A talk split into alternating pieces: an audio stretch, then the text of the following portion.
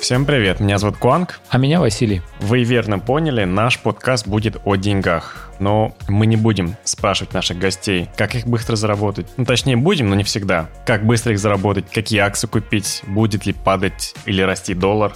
Мы хотим научиться правильному управлению капиталом, чтобы к 30, 40 или 50 годам, неважно, какая у тебя цель, чтобы был сбалансированный и солидный портфель, а главное понимание, как управлять собственными активами. Мы хотим знать, как правильно ставить цель по управлению капиталом. Как твоя стратегия лоцирования своими активами может варьироваться в зависимости от того, какая у тебя жизненная ситуация. Понимать, какие вообще есть виды активов, как они друг с другом коррелируют, какие факторы макроэкономические, геополитические на них влияют. Хотим знать наконец-то, когда можно спокойно взять и продать свой бизнес. И самое главное, хотим понимать, из чего состоит риск-менеджмент и правильный подход прежде всего к сохранению и долгосрочному росту своего капитала.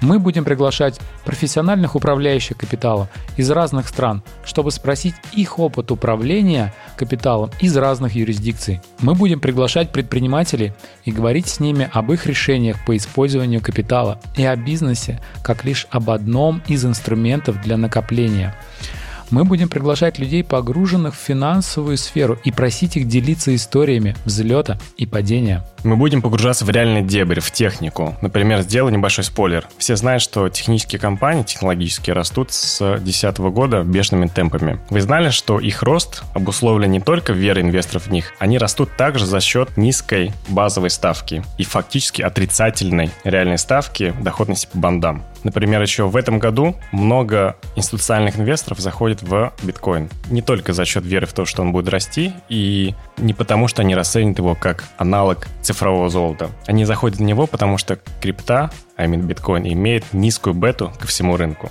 Надеюсь, вам понравится. Подписывайтесь и слушайте нас.